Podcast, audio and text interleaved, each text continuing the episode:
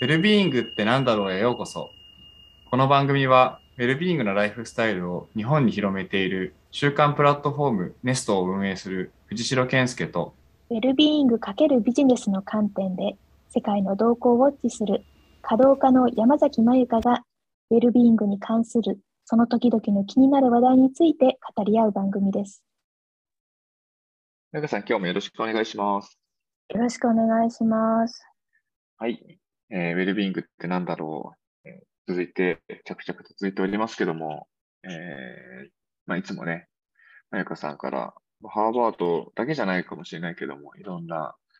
えーウェルビーイングと経営の周りについて、いろんなことを、まあ、教えていただいて、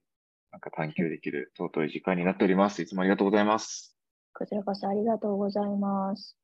はい。ということで、えーまあ、寒くもなってきましたけども、今日も早速、はいえー、まゆかさんの方からテーマをシェアしていただいて、はいお。話し始めていけたらと思いますが、お願いしてもよろしいでしょうか？はい。えっ、と、前回お願いします。あの、前回、ハーバードビジネススクールが、あの、うんまあ、もともと Knowing, Doing, Being うんという、まあ、あの、フレームワークというか考え方に基づいて教育改革をしてたんだけれども、まあ、最近ちょっとたまたま見直してみたら、その Being はリフレクティングという言葉になっていたというお話を、あの、はい。させていただいて、うん。で、まあ、そこであの、ケンちゃんから、その、まあ、ビーイング、まあ、その人のあり方とか、あとはその、まあ、そこにウェルがついたウェルビーイング、まあ、そもそものこの、ポッドキャストのテーマですけど、まあ、そういった、こう、言葉を使うよりも、まあ、具体的なこう実践とかアクションにつながる、まあ、リフレクティングっていうのはまさに動詞、その自分を振り返るという、まあ、あの行動を指すので、まあ、そういう言葉に置き換えて、特にまあそのビジネスの世界っていうのは伝えた方が、うんあの構えられないし、逆にその実践が先にあるので、その実践を通じて、まあ、結果として、まあ、ウェルビーイングも高まるっていうことに、うん。あのつながっていくんじゃないかと、まあ、そういう、あの意見をあのそこでケンちゃんに言ってもらって、なんかうんこのあたりがなんか最近結構あのポコポコといろんなシーンで出てくるんですよ、私の人生に。そのなんかもちろんそれもたいてか本当の意味で本質的にあの大切なこととかそこはもちろんあるんだけれども、それをそのまま伝えるというよりはさ結果としてそこにつながる具体的な行動とかコンセプトとか、あとそれが非常にそのビジネスの現場の人によって受け入れやすい形、あのうん。より良い人になれって言われると、うっとか、あのウェルビーイングな人生って言われると、いやとかなるけど、なんか、ま あ、これをやることが、例えばそのあのリーダーとして、あのいざという時に役立ちますよとか、まあまあ、そのいいろんな言い方があると思うんですけど、なんかそういう形で入っていくってことが、でもまあそれをあの日々実践する中で、あ当然のことながら、まあ、より良い人生にもなっていく、そしてその人の周りもより良くなっていくっていう、まあ、そういうのがちょっとこう繰り返しテーマとして出てきている中で、うん。あのこのネストのあのホストでもある純也さん、荻野純也さんという、まあ、マインドフルネスをビジネスに入れるということをあの人生の役目としてやってらっしゃる方ですけども、彼から最近あのマッキンゼーが11月にあの本を出して、まあグローバルマッキンゼーですね、日本じゃなくて。で、そそれがなんかあのデリバデリバデデリバレットカーム、デリバレットカーム、意図的なし静けさって訳せるのかな？デリバレットっていうのはこう、意図を持って何かするとか、あと、まあ、濃いのとか、ちょっとそのネガティブな意味でも使われるんですけど、あのいわざと人をなんか倒すみたいなのを デリバレットって言われるんですけど、まあ、デリバレーションっていうと、まあ、逆にその深く考えるとか、あのそこに立ち止まって、あのもう一度振り返るというのは、そういう意味も持つ単語なんですね。その意図的なこの静けさっていう名前の本を出して、まあ、これがそのマインドフルネスという言葉ほぼ使ってないんだけど、結局、えものすごく同じことを言っていて、かつ、まあ、非常にあの受け入れやすいというか、あのビジネスの人たちにとって、こういう本が出てるんだよと教えてもらって、でちょっと読んでみたり、その著著者たちのあのインタビューを動画で見てみたりしたんです。うん。なので、ちょっと今日はその、ごめんなさい、前置き長くなったんですけど、まあ、大きなテーマとしては、大切なあのこと、まあ、そのマインドフルであるとか、まあ、より良い状態であるっていうウェルビーイングとか、そこを、まあ、そのよりこう伝えて、かつそこにつながるこう行動変容を起こす、起こしてもらうっていう時に、えーなんか違う言葉とか切り口であの伝えていくっていうのがまあ大きなテーマで、その一つとして、このデリバレットファームという、マッキンゼが出したあの本の内容を簡単にご紹介できればなと思っております。とてもはい大事なテーマですね。とても大事なテーマ。で、この、あの、まずその本を3人の著者全員あのマッキンゼ、1人はもうあのマッキンゼで自分の会社やってる方なんですけど、なんか3人ともすごく面白いというか、マッキンゼの中で、え当然そのパフォーマンスという意味でもあの出してる方々なんだけども、それぞれに病気であるとか、ふあの精神的な病気であるとか、あと、まあ、フィジカルなあの体の病気であるとか、あとは家族のもう、あの奥さんがあの中毒患者になってしまうとか、なんかそういうその、うんパーソナルの部分で、まあ、大きな危機をこう経験して、まあ、そこから自分も含めて、あの変わって、その経験をもとにあの企業に対しても向き合ってるっていうのは、そういう3人なんですよね。だから、えーあのその時点でかなりなんかいいなみたいな、でそこをすごくあの隠さずにあの本に、あの率直に書いていて、その時の自分の苦しみとか、あと分かってなかったことも含めてなんか書いてて、すごくいいなと思うんですけど、で、えっとまあ、これあの、一応その立て付けとしては、まあ、リーダーシップ、リーダーにとって、まあ、必要な、うん。まあ、スキル、そのデリバレットカームということが、まあ、スキルであるということで伝えていて、その、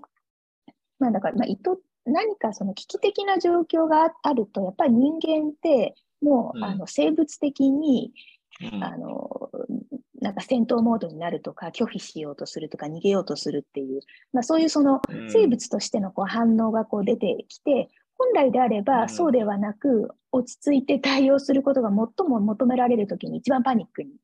なるだとか、うんうんそういう時にやっぱりその昔ながら自分のもともとの成功体験とか、やってきたことっていうその昔のものが一番出やすい。でだけうど、んそのその危機にもいろんな種類があって、そのまあ、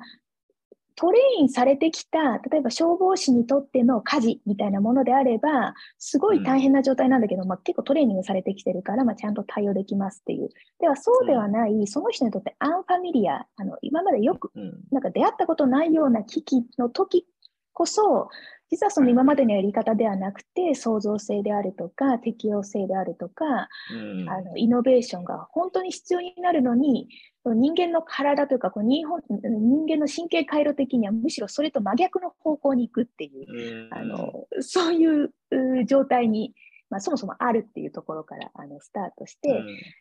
一番その本能とかその人間のそすぐな反応としては、一番やってはいけないことをあやってしまうのを、そうではなく、そのす創造性とか、あのそこの場所に合わせた、まあ、そこに本当にあのや取るべき行動ができるようにしていくためには、あの今日から、うんプラクティスをしなければいけないという、まあ、そういううん。あの話なんですよ。もう、もう、あの、なんかその危機があるから、なんかそこで学べるんじゃなくても、遅いから、あのそうそうなった時にも、もともと人間の行動としては、その本来取ってはいけない方向にグイっていってしまうっていうのは人間なので、それをあのアスリートがあのいろんな訓練をするように、毎日うん。ちゃんと practice をするということが必要でで、その practice の内容として、えっと、この dual awareness っていうものを育む必要があると言っていて、まあ、 dual っていうのは、まずその self-awareness、まあ、自分への、自分に一体何が起きているのかということをちゃんと気づいて認識するっていう、自分の感情、自分の行動、自分の思考、うん。まあ、全部その自分の体と心と、あの、うん。体、心に起きていることをちゃんと分かっていくっていう。まあ、それと、あとは、ね、シチュエーショナルアウェアネス。今、こ今ここで何が起きているのかという、その状況に対する、あの、この気づきっていう、この両方を、あの、うん。持つ必要があって、じゃあそれはじゃあどうやってそのアウェアネスを持てるようになるかというと、また戻るんですけど、まあ要はリフレクションであると。いうことなんですよね。でうん、これは本当に、あの、まずその朝起きて、え今日はどんな日にしようかとか、今って自分はどういうあの状態にあるのかなってところにちゃんとこう意識を持ってきて、まあ、ある種のこううん。意図を持って一日を始めるっていうところから、まあ、日々の中で何か起きた時に自分がこう感じている、こういう気持ちが出てる、あ、こういう行動が出てるっていうところに、ちゃんとうん。まあ、その瞬間気づけなくても少なくともそのちょっと後にあの分かっていくようにしていくとか、まあ、い一日の終わりにいやこうだったなって振り返るっていう、まあ非常にあの、ベーシックなあのすごくシンプルな話なんだけれども、まあ、そういうそのリフレクションというものを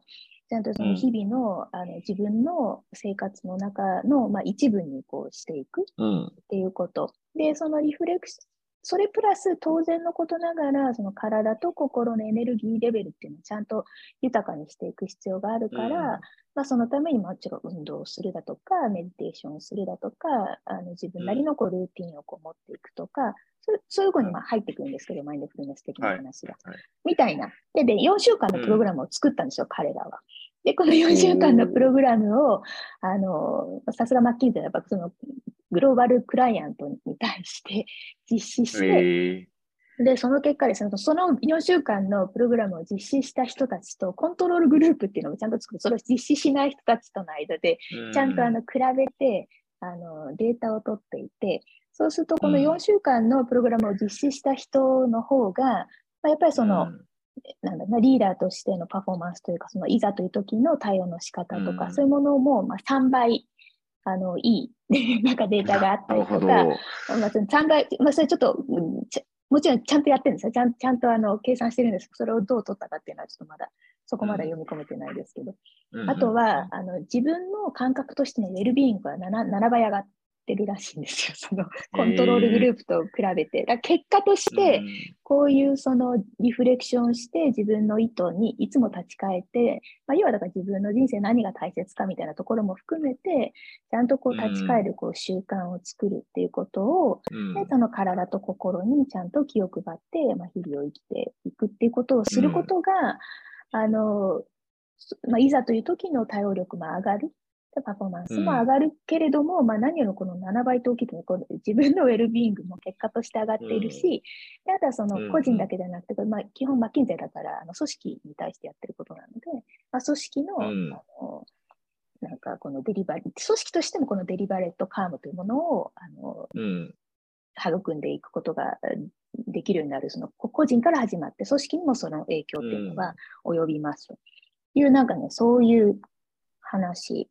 だったんうです。ん。なんか、あのーで、非常にいい、いい本っていうのかな。なんえっと、まあ、うん neuroscience、その神経科学の話と、まあ、 leadership うん develop の、リーダーシップ開発の話と、その後は組織、んそのチームのあの有効性っていうかその、その、主にこの3つの分野の、まあ、専門的な、あの、知見をこう元に、まあ、あとは彼らのその現場の経験とか、まあ、パーソナルな、その自分の個人変容の話っていうのがこう全部こう絡まって、うん。で出てきていて、非常に実践的だし、かつなんか、あの、うんまあまあ、まず実践的であると同時に、非常に、まあ、率直、まあ、その著者たちが自分のあの経験してきたあの痛みとか苦しみとかにも率直であるというのも含めて、なんかうん。単なる How to 本ではない深みもあって、うんで、個人に対しても組織に対しても、あの、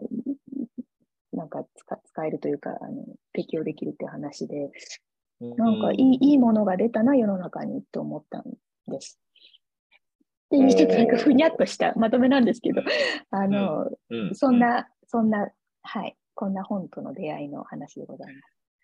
はーい。ありがとうございます。いやー、今日はマッキンゼの話ですね。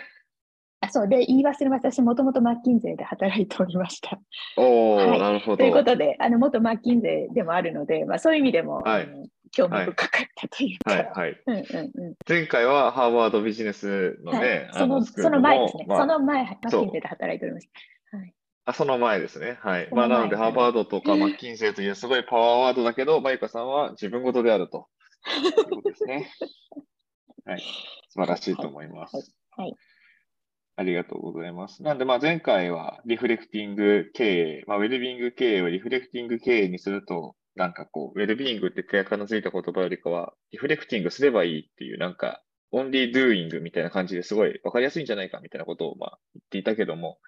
それはハーバードの話で、今回、マッキンゼーの話で言うと、 Deliberate Calm っていう言葉が出てきているよっていう話ですね。で、これは、まあ、前回はウェルビーイングの代わりにリフレクティングって話なんだとしたら、マインドフルネスの代わりなんじゃないかみたいなことを、うんうん、あの、荻野純也さんがおっしゃっていて、それでちょっと読んでみたっていう話だったかな、というふうに思っています。なんかデリブレートカームを、まあ、スキルっていうふうに定義づけているようでしたけど、なんか一方で結構、なんというか、やっぱこう、意図的な静けさを持つ状態みたいななんか印象も、まあ、僕は少しこう感じたような気がしていて、まあ、 unfamiliar、unfamiliar な状態に対してどうやって対応できるかっていう、どういう、どういう意図的に静けさを持てるかどうかみたいな、まあそういう意味だとスキルなのかもしれないけど、何かその、リフレクティングよりかはちょっと抽象度が高い、なんか、なんかところに位置してるような言葉なような印象は感じましたね。で実際、 Deliberate Calm の中の実践にリフレクションが今入ってたっていう、 dual awareness の中に入ってたっていうことで言うと、まあ構造的に言うと、もう少し抽象度が高いような話なのかなと。ただまあその抽象度が高いがゆえに、まあリフレクション、まあこれ往々にしてありがちな、手段が目的化するみたいな、リフレクションさえすればいいんでしょって言って、まあ前回も喋りましたけど、なんかウェルビーイングではないところに行ってしまうのではなく、やっぱリフレクションした先に、マインドフルネスとかという手垢のついた言葉ではなく、デリバレートカームっていう言葉をつけることで、なんかそこの標準が、なんか合いやすくなるのかな、みたいなことも、はい、感じましたね。うん。うん。あとはすごいその思ったのは、最後にまゆかさんがおっしゃっていたところで、まあ、この本のなんかバランスの良さみたいなところがあったような気がしていて、まあ、個人のリーダーシップの話であると同時に組織開発っていう、まあ、ある意味なんかその王道的な個人と組織っていうものもありながら、そのニューロサイエンスみたいな、こうエビデンスみたいなところにも触れつつ、とは言いながら、結構著者の3人のパーソナルな体験みたいなものも入ってたりするから、なんか感性にも訴えかけるし、なんかこう情報とか科学にも訴えかけるからこそ、結構多くの人に受け入れられるような、なんかそのデリバレートカームって言葉もそうだし、その主者のあり方とか本の構成みたいなものも含めて、なんか今っぽさみたいなものをなんか感じているみたいな、なんかそんな印象を、はい、全体を通して聞いてました。うん。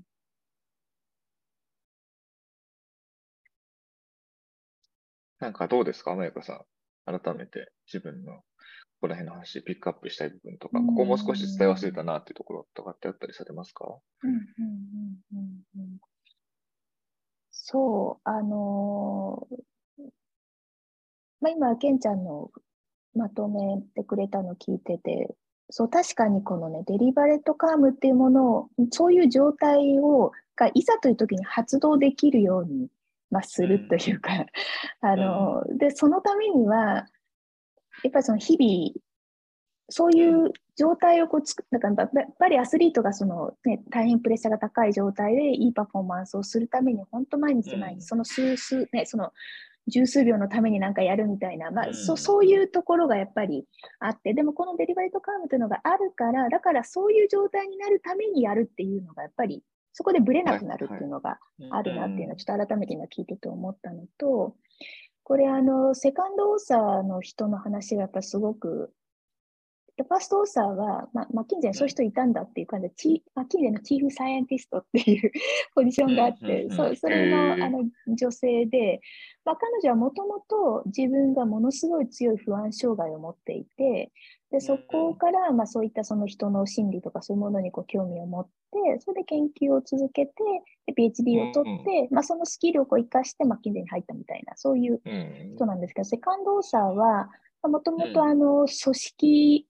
組織、組織心理学のあのバックグラウンドを持ってて、まあ、その組織に対してのコンサルタントとして、まあ、すごい活躍してた方で、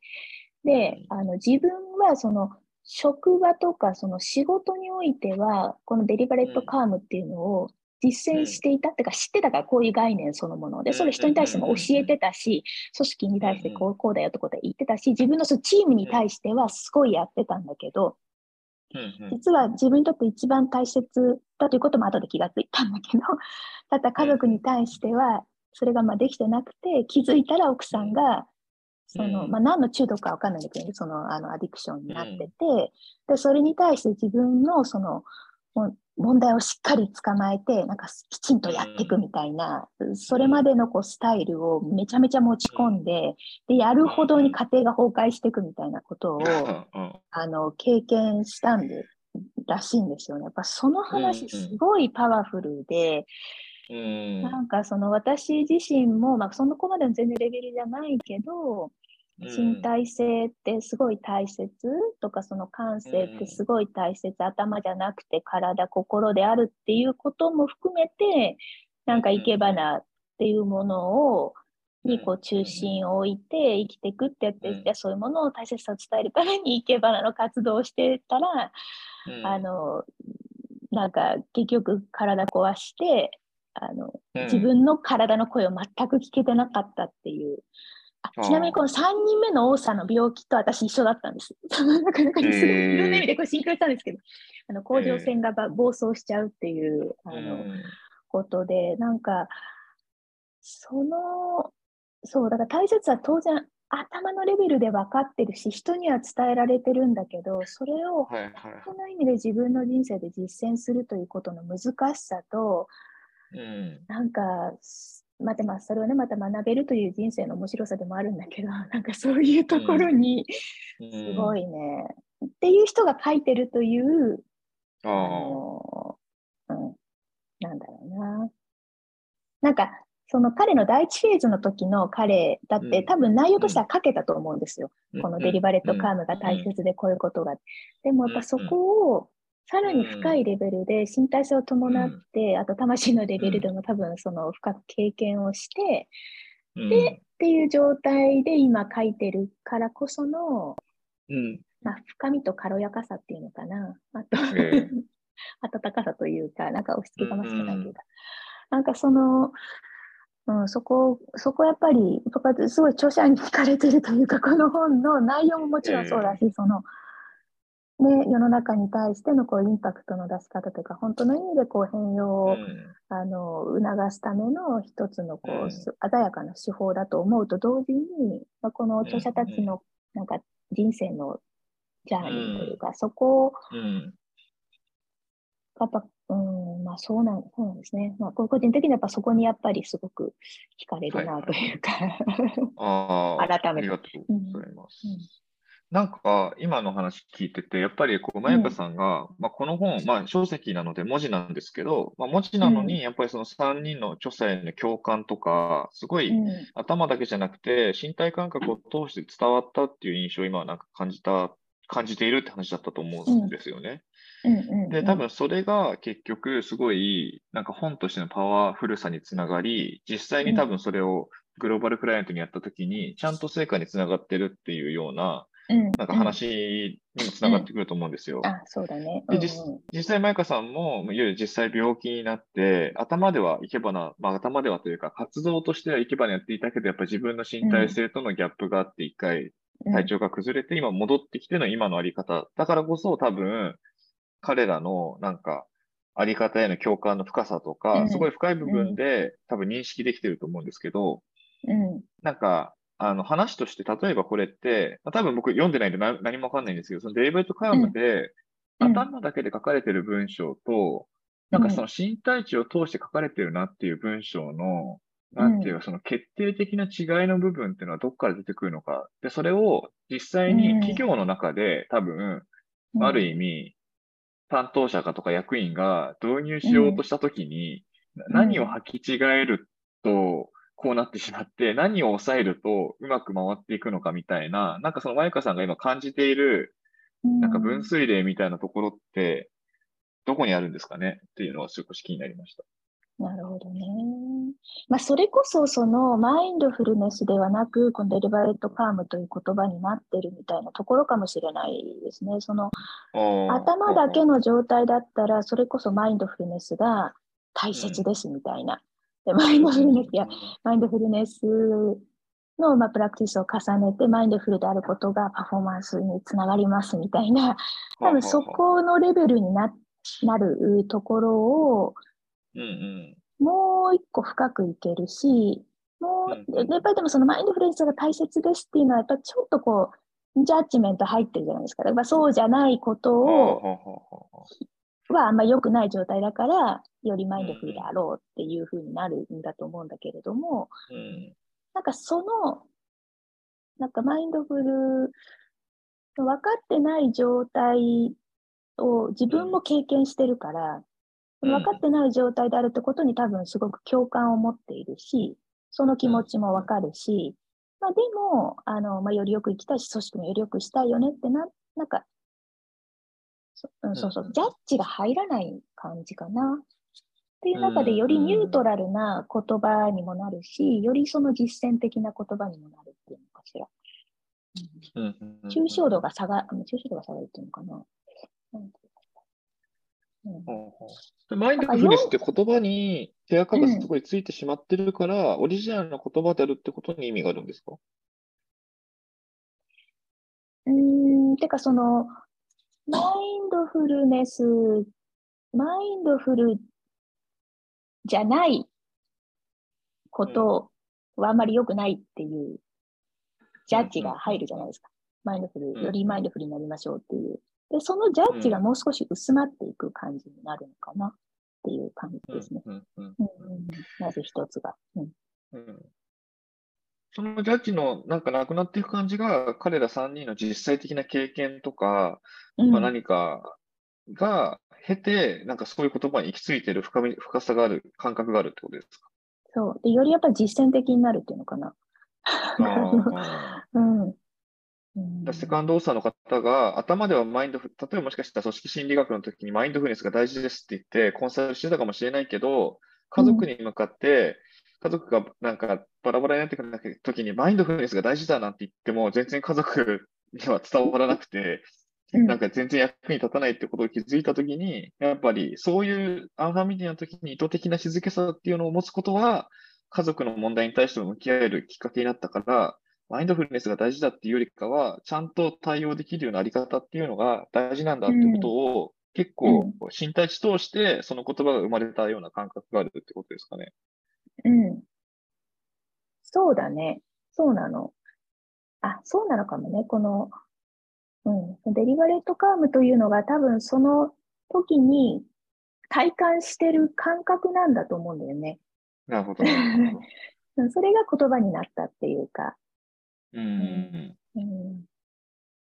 確かに、だから、その、そういうか感じはありますよね。マインドフルネスってもうちょっとこう上からうん。綺麗にラッピングして、全部をうまく言い合わすとしたらどんな言葉がいいんだろうっていう時にマインドフルネスっていう感じがするけど、そう。なんか意図的な静けさっていうのは、なんかこういうめっちゃ家族が発狂してて、どうしようもない時に自分がパニックになったらいけないという時の、ものすごい、だから、全体を抑えてるわけじゃないんだけど、一番重要なポイントを身体値から出し、出した言葉みたいな感じしますよね。うん。そうそう。本はね、最初に、あの、もう10年以上前かな、あの、ハドソン川に着着水して飛行機事故を免れた、あの、キャプテンの話から始まっていて、うん。で、その時、あの、エアコントローラーみんな、あの、飛行場に戻れっていう指令を出したんだけど、あの、まあ、うん。彼は全ての状況を見て、もう、あの、唯一のみんなを助ける方法は川への着水であるっていうふうに、まあ、判断してやったんだから、その時の多分その彼の状態っうん。ていう、うん。なんか研ぎ澄まされて、あの、なんか唯一のその光のところにギュッと向かっていく。多分、そ、それはまさにそのデリバレットカーム。で、うん。まあ、かつそのデリバレットカームがこう生まれるためには、まあ、それまでの生き方っていうのが全て出てくるっていうか、うん。その、うん。そ、そ、その、それが多分すごくよく表現されているなるほどね。なんかマインドフルネスってすごい全人格的にいつでもマインドフルであれっていうすごい聖人君主的ななんか教えのニュアンスいや、まあがそう、そうだからね、あるけど実際。うんうんうん。でもデリバレートカームは別に普段は楽しくやってればいいけど、本当にやばくなった時にちゃんと静けさを持てるっていうのが本当の強さだよっていう方がなんか納得感があるっていう感じかもしれないですね。うん。ただ普段でもそれは実は日楽しくらならない。そうそうそうそう。そうそうそうそう。っていうことですよね。うん、そうそうそうそう。うんうんうんうんうん。なんかこれを、例えば企業、企業なのか役員なのか、まあ個人でもいいんですけど、なんかマインドフルネスってことを今まで意識していた人たちが、うん。もう一個深く深く入っていくっていう時に、ここら辺をヒントにするときって具体的に何か、こう、なんか意見とかありますか？マインドフルネスちょっとつまずいてるあなたへみたいな まずちょっとやってみようかなと思って、この4週間プログラム書いてあるので、やり方はいはい。が、まず私自身がやっうん。てみるところから、うん、始めて、まあそういったその実践を少しこう組み込んでいく感じなんだろうね、うんあの企業に対しても。うん、ちょっと今自マインド分フル、うん。う、ん。ごめんなさい、どうぞ。どうぞどうぞ。ああ、マインドフルネスも実践する、まあ一応プラクティスはあるけども、やっぱマインドフルネスって、そうやっぱちょっと目的設定が違いますよね。そうなの。ゆ有事の時のためのトレーニングですもんね。うん。まあ、だから有事と言ってるけど、結局平時の話なんだけれども、あうんうんの、うんなんかそこが、そうだからマイ、そうだから結局マインドフルネスってところで設定すると、じゃあマインドフルネスって何のためにやるんだみたいなところの、またその説明に戻らなきゃいけないってところがあるんだけども、あの、デリバレットカームと言って、その有事の時に、あの、ちゃんと対応ができる、あの、リーダーであるためにはっていう話にすれば、あ、そりゃそうだよねってなると。でなるほど。ね。うん。うんああ、なんかちょっと、まゆかさんのチェックアウトの前に僕が今日一番持ち帰れたなって思ったのは、うん。何かこう、前回で言うとリフレクティングっていうのが、ハウとしてすごい明確。うんリフレクティングをすればいいっていう明確さがあったんですけど、うん。逆に今回は、その、じゃあリフレクティングを何のためにやるのって言ったときに、ウェルビーイングとかマインドフルネスって言ったときに、うんなんで、なんかマインドフルネスのためにリフレクティングやるっていうときに、なんでマインドフルやんなきゃいけないのっていうのが、多分もう一回理由が必要で、要はホワイトしてマインドフルネスは微妙に明確じゃないわけですよね。うん。まあ、やっぱそそうそういうもんじゃないです。そう。でも、リフレクティングというハウを通して、なぜそれをやるのかって時に、デリバレートカームというホワイなんだって言ったときに、うん。それはわかると。確かにそういう、なんか、非常事態の時に静けさを持てる自分になるということの重要性はとてもよくわかるっていう意味での、なんか、リフレクティングがハウを明確化した言葉だとしたら、デリバレートカームはホワイを明確化した言葉なんじゃないかなって、そこの組み合わせっていうのは意外と、なんか万人に対して、そうだよねって思うようなコミュニケーションになるんじゃないかなってことを、なんか今日僕は持ち帰れたような気がします。うん。いや、その通りだね。うんそなんか、まあかうんうんうん。う。かつ、なんか別にこれは、あの、まあ、本人たちも言ってるし、まあ、実際、あの、その人たちの経験もそうなんだけど、なんか組織の上の方の人たち向けということじゃなくて、誰もが、それこそ家族の中のね、自分とか、あの、コミュニティの中での自分とか、あの、うん。誰もが、あの、だって有事はいいつだってどこだと起こり得るから、だから、うん。うんなんかその本当にみんなに向けての話っうん。ていうのもすごい大切なメッセージだなと思う。うん、うん、うん。はい。マイカさん、じゃあ最後、なんかどうですか？今日全体を通した感想があれば、最後に聞かせていただけたら。なんかこの本翻訳したくなってきましたね、喋ってるまだあのー、半 重要だと。分とかどうなってんのかわかんないんです。あ、まあでも日本の巻き手が訳すかな。あでもなんか本当、あの、いい本出たなと思って、うん。なんかあのちょっとずつ自分のその企業との接点の中でも